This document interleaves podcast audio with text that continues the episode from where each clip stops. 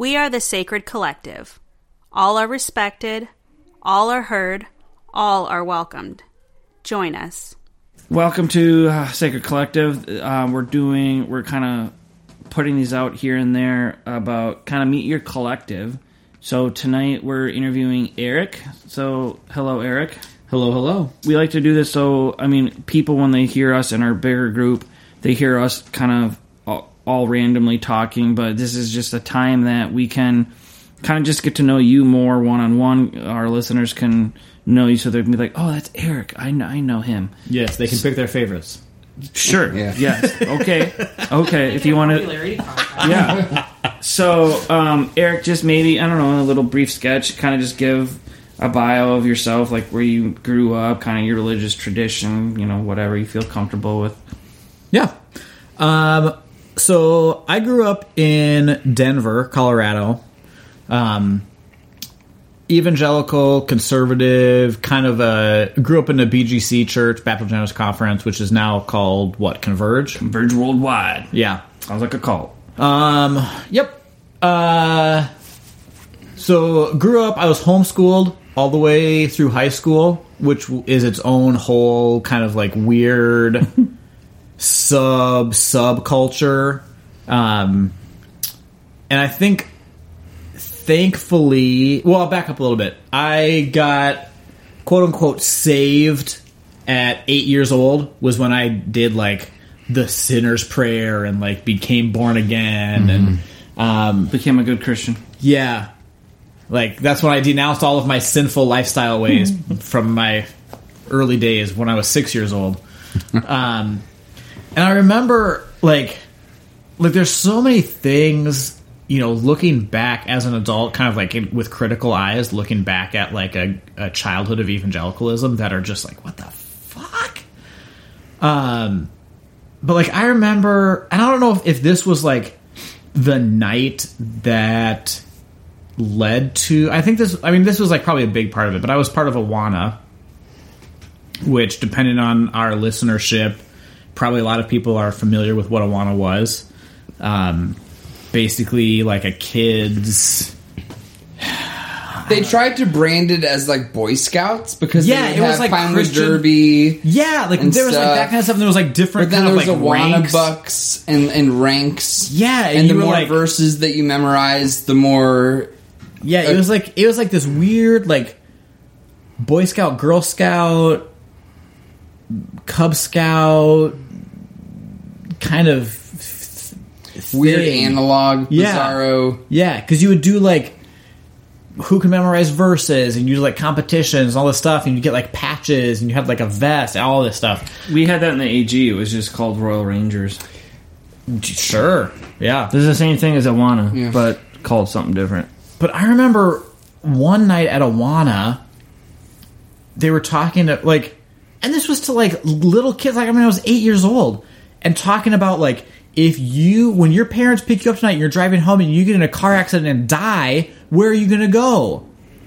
I don't know. And like, I remember at the time, just like, that didn't seem weird to me. That was just like, oh, this is like things that are important to think about and like whatever. And it's like, oh, I need to save, I need to become born again so that I can go to heaven. And I don't go to hell if I die in a car accident when I'm eight years old. And like, looking back, it's like just messed up. That's messed up.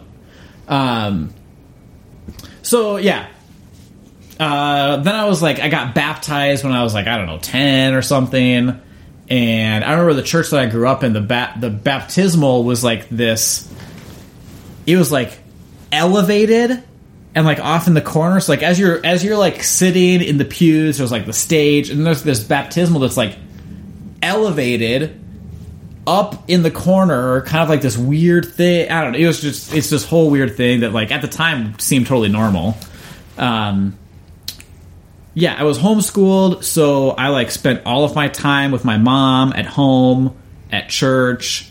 Um, and I like, I love my mom dearly. And I'm so thankful that she was the mom that homeschooled me compared to like other, because like we would do stuff with other homeschool families. Right, right. And even at the time, I remember like I always thought that homeschoolers were weird. And I was always like, oh, I'm glad I'm not like the rest of the homeschoolers, because it was like you were set apart. Yeah, and even like in high school and college, when I would like talk to people and like they would find out that I was homeschooled, they'd be like, "Oh, you don't seem like a homeschooler." So it was like I was like, "All right, thanks, Mom, for not making me like a weirdo homeschooler." um, yeah, so moved to up here to Minnesota in college. Went to Bethel. Um, was a started out as a biology major. Um, in Colorado, we so in Minnesota, there's this thing called P S E O, which stands for post-secondary education option, enrollment option. Yeah, whatever, something like that. Where basically you can take college classes in high school, and they count like they do double duty for like high school credit and college credit. Mm. We didn't have that in Colorado. I just took college classes on the side because I was homeschooled, so I had the time to. Um, So took a bunch of biology classes. Wanted to be a biology major. I wanted to be like a a naturalist or a zookeeper or like something, because I'm like super into nature and not and animals and science and stuff. Freshman year at Bethel, I had a philosophy class that rocked my world. That was just like, oh, this is like what life's about. Like these are the questions that are important. This is like actually like thinking about something bigger than just what am I going to do to make money. This is like mm-hmm. what are the questions that I need to ask about like actual existence and like life and beliefs and reality. Um, so changed my major to philosophy. Actually really, really enjoyed my philosophy education at Bethel. Um, made me, gave me the ability to be a critical thinker, to problem solve, to like ask questions. Um, and I think that's really where kind of like some of the veil started coming down for modern American evangelical Christianity. Um, because I, I had this, I was given the, I was given the credit. What's the word I want to look for? Um, like I was allowed to ask questions. Mm-hmm. Um, and growing up, that wasn't there. It wasn't like, It was just like, this is this is what's true. Here's what you believe. Um, and so even though it was a Christian college, it was still like, well, ask questions. Like, here's here's what like Eastern Orthodox think. Here's what Hindus think. Here's what Buddhists think. Here's like, and so it's just like, whoa, whoa, whoa, whoa, whoa, like really cool, and like asking questions about the historical context of the Bible, which is to this day, I think, what I hold as most important when studying scripture and just kind of like trying to understand things. Um, but still at that point I was very Christian, very committed to the faith, very committed to kind of like all of the pretenses of Christianity, but in kind of this, this middle ground of like, I don't like what the church does, but I still believe everything they, they believe. Um, and so over the course of, I guess, kind of more a little bit about me, I bet I met, um, I met someone at Bethel who I started dating and then married, um, and really kind of set down roots here in Minnesota. And kind of all this time, it was kind of like there was still this sort of just questioning and being like, okay, I really hold this faith and it's really part of me and I have it as my identity, but I want to understand it more. I want to like make more sense of it. Um, and over the years, it was kind of like things kept getting, it kept getting chipped away at. Um, and more recently, I've kind of, I think I have this analogy of like, I had this framework that was Christianity, and everything that was like built on that framework, I kept kind of like, well, this doesn't fit right. So I, have to, I would take it off and kind of like reform it so that it would fit mm-hmm. better. Like, okay, so, and this was, like, early on, like, creation, and, like, I was never, I don't ever remember being a literal creationist. It was always kind of like, okay, well, we've got all this science, and I know that the world is more than six thousand years old, so my interpretation of this can change, and now right. that can fit in my in my framework. Um, and over the years, the more and more that I would, like, have to take things off of my framework and, like, adjust them and fix them and make them change so they could fit in my framework. at a certain point over the last few years, it was kind of like, okay, I can't take everything off of my framework and change it to make it fit in my framework. Maybe my framework is what I need to start changing. Mm. Um, and so that's kind of been my journey over the last few years is like, okay, take all of this stuff off. Maybe I need to change my framework so all of this stuff can just fit on naturally instead of having to change everything to right. fit into my framework. I need to change my framework so that everything else can just naturally fit the way it's supposed to. Um, mm. And so a big, big, big, big part of that has come over this past year. Um, so this is January of twenty twenty. Um, February of twenty nineteen, I separated from my wife, um, due to a whole other, you know, host of things, relational things. Um, got got kind of like real down and dirty with myself. Um, got diagnosed with clinical depression, generalized anxiety for the first time, um, and realized through therapy and treatment for that, realized that I've had that probably since high school at mm-hmm. least. Um, started working through that, have done some of the best kind of like self-actualization that I've ever done in my life over the last year. Um, which, which was really good. Um, worked through kind of all of the issues of my marriage ending. Um, something that had been part of, not just part of my life, but kind of like the main part of my identity. Mm-hmm. Um, identifying as, not just as a husband, but as my wife's husband. Kind of my identity was, mm-hmm. I, who am I? I am my wife's husband. Mm-hmm. Um, for, it had been for eleven years. Mm-hmm. And so that was kind of like deconstructing that and kind of like closing the book on that and being like, okay, who actually am I? Has been a huge, a huge part of kind of how I identify, like, a, like rediscover, not even rediscovering, just kind of like discovering mm. who I am. Was your deconstruction of that uh, identity of your wife's husband and kind of a deconstruction and, and redefining of, of what that role means, do you think that was directly related with your understanding of Christianity, or do you think that were those two separate tasks that you had oh, to they were very, they were very intertwined. Okay. Very intertwined. You know, because what does being a good husband mean? Right. Like, what does being a good Christian mean? Like, they're they're one and the same. Yeah. Mm-hmm. Um, and so, just kind of like, a few things that have been really, really foundational for me over the last year is like giving my, myself permission to just like be myself yeah. and figure out who I am for myself. Yeah. Um, and another, another thing has been kind of like, and I've been very conscious of being, of asking this next question thoughtfully and intentionally. Um, Because it'd be very easy to ask this question from a place of kind of retaliation or just anger. But, like, what has, quote unquote, like, in quotes, capital letter, the church, done for me over the, this last year? Which has been mm. the most trying, difficult, hardship, roller coaster, emotional year of my life. Um, like, what's been the church, the role of the church in this last year?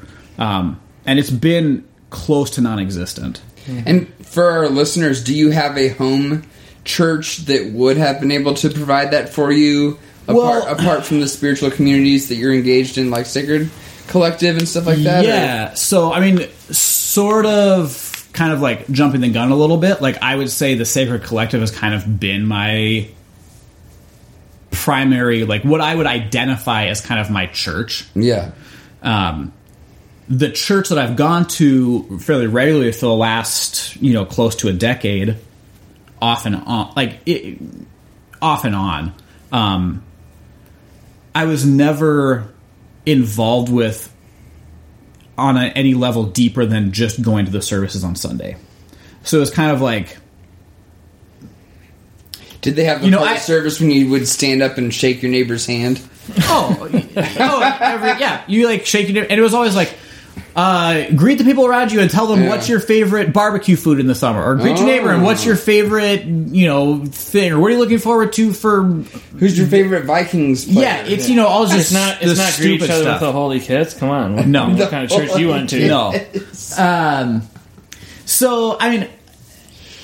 And so this is something I struggled with because I would like even like feel guilt for being like, oh, well, it's my fault that I didn't inject myself more into the into mm, the church. It was uh, my fault that I didn't seek out relationships. It's my fault, yeah. And I think that that's a very like that just fits with my whole life experience of anything that's a problem. It's your fault. Like you weren't righteous enough, or you didn't seek this out enough, and it's like.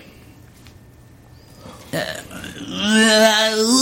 yeah, you know. Right. Um, another thing is like, like, God bless my parents because like they're they're you know doing their best. Like they've got what they've got, and it's like through my separation and my divorce and like all this stuff with my kids and everything, and like just this this trauma that I'm going through relationally, and like like thankfully I've got a good amicable relationship with my ex, and like we're we're like. Figuring out this co-parenting thing and like have mm. our kids' best interest at yeah. heart and stuff. But it's like my parents really the, the, and not just my parents, but kind of, I think the general consensus, like the general response from kind of modern day Western church in this kind of situation is like, oh, well, we're praying for you. Like lean on Jesus. Like, mm. um, Like, my dad just recently said, like, I'm praying for in the new year that you just have like a really good relationship with Jesus Christ. And, and, and it's like, thanks. Okay, like that's oh. that, like that does shit all for me. Like, what does that right, do? Like, right. what does praying and having a relationship with Jesus do for me? Mm-hmm. Like, I've I've gotten more out of um, going through a treatment program through uh, for depression and anxiety. Mm-hmm. I've gotten more from my secular non-Christian therapist. Yes, I've gotten more out of like. Being part of the Sacred Collective and just like a place, a safe place to like build relationship and like talk through shit. Yeah. Um, I've gotten exponentially more from all of those things than I've gotten from praying and from Jesus. Mm-hmm. Um, and like, there's still like a little part of me that like feels guilty or like feels like I sh- like feels like when mm. I say that, you know? Yeah, and so I'm still like working through like, yeah. Um, there's this there's this band called Dead Poetic that was a band that I I loved in high school, and they have a song called Vices, mm. and there's a line in that song that is something to the effect of like, I feel the nails in my wrists and feet every time I try to forget you, um, and like that really resonates with me because like at my core, like I still want to, and I still do believe that there's something that it's not like I'm not a nihilist yet. I'm not an atheist yet. Um, like, there's something. And it's just, like, my kind of, like, idea of what that something is has gotten so much bigger and so much more ambiguous and so much more beautiful and so much more mystical and mm. so much more... nuanced. Like, ha- so much more nuanced. Right, and honestly, right. it's so much more interesting and so much more exciting. And fluid. Yes. Um... To be spirituality like, is very fluid. Yeah, and so it's like it's it's like um, like I have this analogy that like two thousand years ago there was this person and there was this group of people and there was this movement that started and it was small and it was in houses and it was like little and it was personable and it was not corporate and it was not capitalistic and it was not political and it was not coercive. It was like this little thing. It was this little movement, and it, as it grew, it changed and it morphed and it started growing. And it was beautiful for a couple hundred years, and it was great. And then shit happened, and Constantine happened, and the popes happened, and the church happened, and Rome happened, and all this shit happened, and it got so big, and it got so confusing, and it's like has gotten so much bigger and different, and moved away from its original center that I just want to like step back, get out of this cloud, and say, where is this center that we used to have? What is this meaning? What is the truth? What is going on here? Mm. And so I think for a lot of people who are still in that cloud, in that vortex, they're saying, you're leaving, you're losing your faith, you're deconverting, you're you are dangerous, you're going you're going off your path, you're losing, you know, whatever. And it's like, I'm just trying to like I I think all of this is off path. I'm just trying to like figure stuff yeah, out. Right. You know? Um, I I know this is about you and not me, but I just want to quickly say, I find it empowering to say, I am a Christian, and this is what that looks like to me. Mm-hmm. Like, you can say you're a Christian, and that's what it looks like to you, and then you can look at me and say, oh, no, you're not a Christian. You're not, you're a heretic. You're doing this wrong and that wrong. You should believe this, but you don't, or, you know, you you you misunderstand this interpretation of Scripture. Okay, fine, but guess what? My assertion that I am a Christian is no less valid than anybody else's yeah. assertion of, of, of Christianity. If this is American Christianity now, if this is my Christianity now, it is no less valid than any other iteration of something that has been called Christianity. Yeah, yeah. And I think, I mean, that's a that's actually been like a huge thing for me. Is like, I think it's actually so much richer if we can all have our own personal take on something. Because um, if if if I'm talking to someone and they say, I know who God is, I have all the answers, I know everything, and so just like, let me just tell you everything. My thought is, okay, that means that if you're able to understand all of it, that means all of it is less than what you are. So if you're telling me God is less complex than you, that is not a God that I want to have anything to do with. Right. Same. Like, if I want to have something to do with a God, I want it to be a God that is infinitely more complex and infinitely knowable. And if you say you know everything, then that's like mm-hmm. small. I don't want to. Mm-hmm. I don't want to follow a God that's small. I want to follow a God, and like this is something that Richard Rohr has said is that oh, yeah. God isn't unknowable. God is infinitely knowable. Mm. Mm-hmm. Which I think is great. Preach, preach it. Because it's like, yeah, like I want to I want to explore and like have it's so much more interesting if there's if there's an infinite amount, like if I can just know a fraction of a fraction of amount of what this beauty is and know that there's an infinite infinitely more to it. That's way more attractive than someone who says, I know God, he's in this little box that I made. Yeah. That's mm-hmm. garbage to me. So, uh, kind of coming back to just kind of like my storyline, I am like actively de- and reconstructing a lot of stuff. Um, having a really hard time with labels. Yeah. Um, Like, in my core, I, like, people and things like Richard Rohr, or, like, Saint Francis, or, like, little things here and there that, like, really make me want to be a Christian.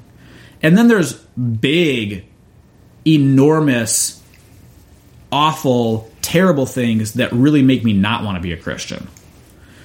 Um, and so it's a hard balance. Um... And so I have a hard time with labels. Like, labels is... Like, labeling anything, like your religion, or, like, it can get more complex into just, like, smaller things of life, like with political affiliation, or, like, with... Even something like musical genres, or, like, whatever. Like, labels mm-hmm. are so natural because as humans, we, we want to categorize things. Like, that's mm. in our nature. Yeah. But they're also so limiting. Um, so that's, like, a, that's a tough... conflict. Yes. Um, and and it fits with kind of where I'm at personally, because through like a lot of therapy and stuff, and just like talking to my therapist and like talking to other people, and it's like the beauty in life comes in this kind of like holding things in balance, like you like living in the gray. Yeah. It's not either or, it's both and.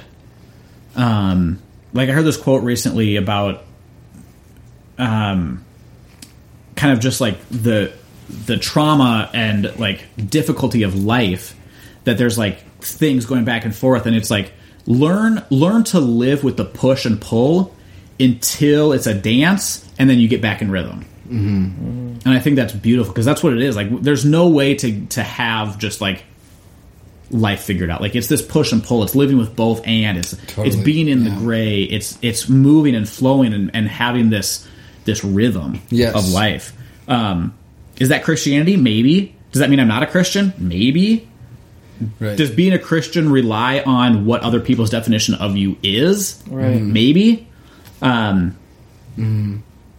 I just want to, like, at the end of the day, I just want to add love to the world, and and that's it. Mm-hmm. Um, I think Christianity fits with that. I think that there's a lot of other traditions. There's a lot of mystic things. There's a lot of other religions. There's a lot of other faiths. There's a lot of other practices that can add to that also. Yeah. And they don't have to be mutually exclusive. Mm-hmm. And I think that's kind of a problem with where the church is going right now. It's like, you have to be just like us. You can't be anything like that. And it's like, there's there has to be there has to be room for this gray area. Yeah. Absolutely. Yeah. Uh-huh. Is that how you see the Sacred Collective? Like, what... Just to kind of, I guess, get us back a little bit yeah. on topic, just because of the the format of these uh, interviews that we do. Um, would you what what would you say that you get from this community um, within the context of being a spiritual group of people who, you know, have have pretty similar shared backgrounds in evangelicalism and things like that? Do you do you feel? I don't want to set you up too much for an answer, but like. I guess w- w- what keeps you coming back, and, and, and mm-hmm. what would you what would you like to see it become? I guess. Yeah, uh, I think one of the things that I see as, at least right now, and hopefully f- moving forward, kind of like as a big part of my life, as being very important, is vulnerable authenticity, mm. um, which I don't like. Looking back at my. Kind of like most of my life in the church wasn't promoted. It was kind of like, don't be yourself, because yourself is bad and sinful. Be like what we tell you to be, because that's good, and what that's what will get you into heaven. Mm. Yeah. Um, and so really kind of opposing that and being like, vulnerable authenticity is what we need. That's what everyone craves. Mm-hmm. And so I see the Sacred Collective as a place where I feel safe, I feel seen. Um, we have differences. Some of us are at different places in our journeys, but we I think all, we all are. Yeah, we. You know? But I think I think that what I see it, a commonality is that we all are encouraging each other on wherever we are on our journeys, mm-hmm. and so I don't feel like I. There's nothing that I feel that I don't feel comfortable saying or bringing up. Because I feel safe and I feel authentic. And I think that is so important and so beautiful, because that's what brings people together. That's what brings people closer to finding whatever they're looking for, mm-hmm. however they're looking for it. Um, and so that's that's what I would say the collective gives to me in terms of uh, community, in terms of a place to just kind of like work through things, um, and a place to feel like I both have and get value. Mm-hmm. Mm. Thank you for, you know, that's why we started this. Um, obviously, is we want everyone to feel that they have that place, that freedom to be vulnerably authentic, as you said, Eric. Um, and we got, honestly, we got kind of lucky with the ragtag group of people who, who did decide to engage yeah. with the collective, because, like, I'm over here being like, you know, Josh and I are more on the kind of Christian atheist side of things. I would say that, it, comparatively speaking, you know, you, you, Brian, and you, Eric, are, are kind of more on the, like, progressive Christian, uh, traditional-ish, comparatively. Side of things, and it's a beautiful synergy, you know. And then we have we have Kayleen, who's who's very experienced as a chaplain, and um, and you know Amanda is is has has um, maybe some more traditional views about Christianity and the Bible and things like that. And I think that it's a beautiful synergy, and there's there's no disregard for anyone's opinion or or perspective at all. And kind of just wrapping up, just for the sake of time, Eric, what's one thing that we can do as the Sacred Collective that you could see, maybe, if you have anything that could just make this group um, even stronger, even better? Something that we can do better, maybe something that you've thought we could inter, you know, intertwine within, like, our normal times that we, you know, meet on, you know, these Thursdays. Mm-hmm. Um, I think that, I know this is something that has been addressed by listeners, um, so kind of just like validating that, um, but also just for myself, not wanting, you know, not wanting to fall into the very easy trap to fall into of being an echo chamber. Right. You know, it's, That's a really it's good point. So easy for people to just find places where they are the same as other people, and they say, okay, now we can just all each agree, and we can say that we're right and everyone else is dumb.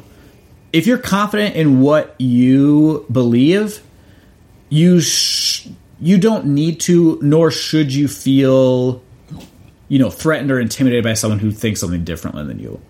And on the flip side of that, I think it's also important to engage with people who think differently than you, because you and them can come away better on the other side for for being more aware of each other. Sure. Um, because I think that even, like, most people aren't going to totally change their minds on most things. But I think what's important is to... I think it's easy to see people who believe things differently than you as just, like, an idea.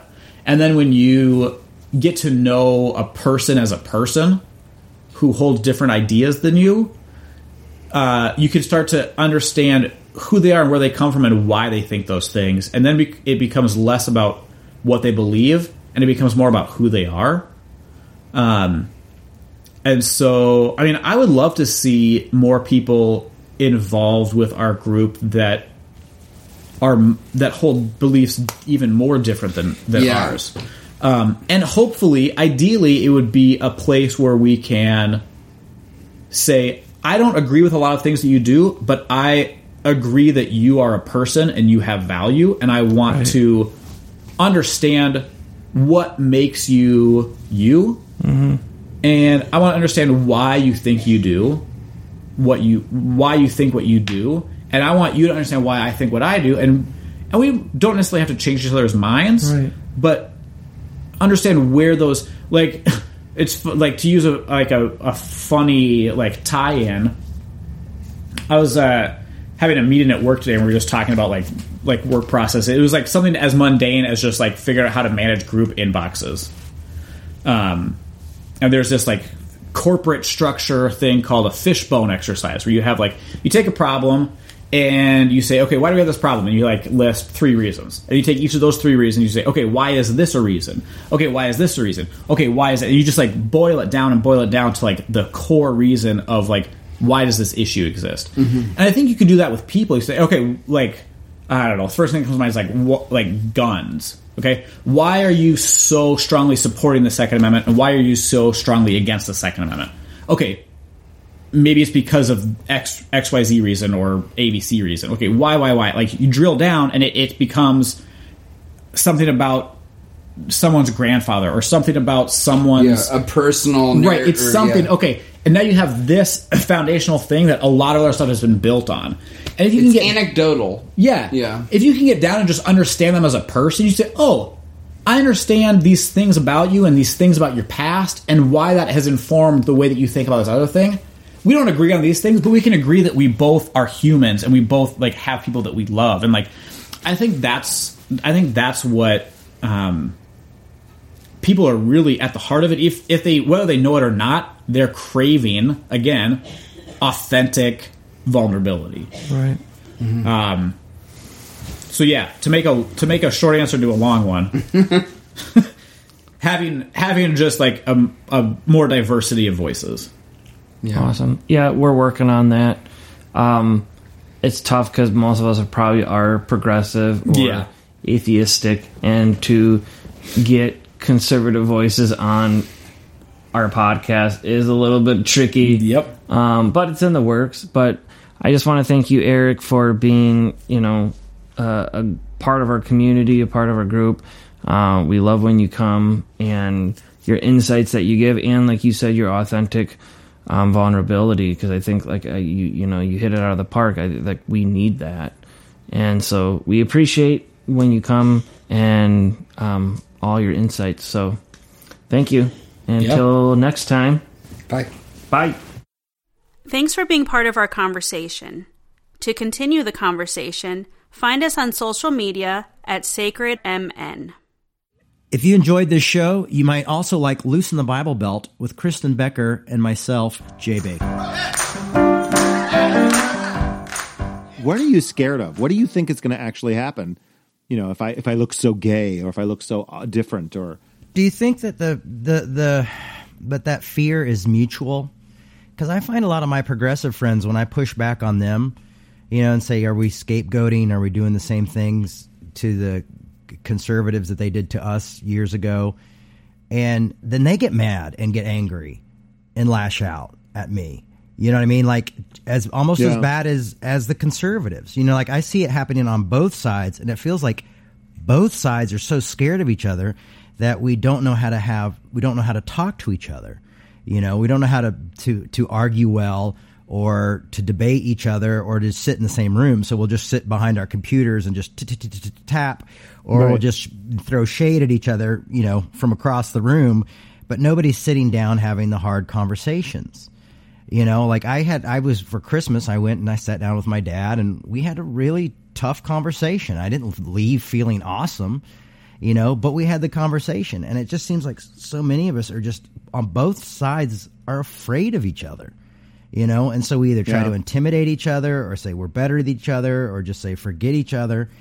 And I'm like, you know, people like Martin Luther King was always encouraging us to sit down and talk and to come together, and, you know, not to see each other as enemies, but misinformation as the enemy, you know, and I feel like we've lost that, you know, I feel like social media has, has, has stolen that communication away. We just write each other off so easily when it seems like it could be a better tool. Maybe we need more characters.